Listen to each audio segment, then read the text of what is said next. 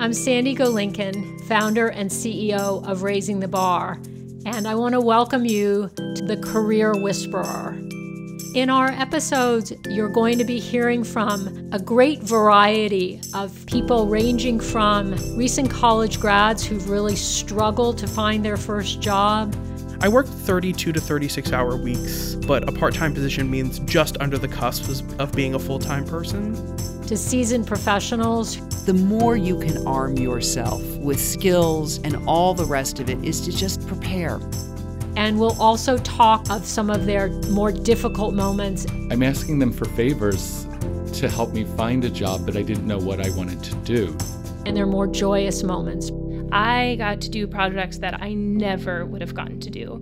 I'm here to help you solidify your purpose and help you achieve the highest standards of professional excellence.